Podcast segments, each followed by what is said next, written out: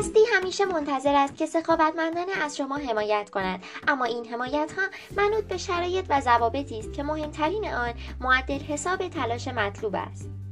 یعنی اگر به اندازه بهینه کوشش کنید و برای خواسته هایتان بجنگید یا از نظر ذهنی بر موضوعی تمرکز کنید هستی حامی قدرتمند شما می شود در این شرایط شما حتما و باید به نتیجه برسید.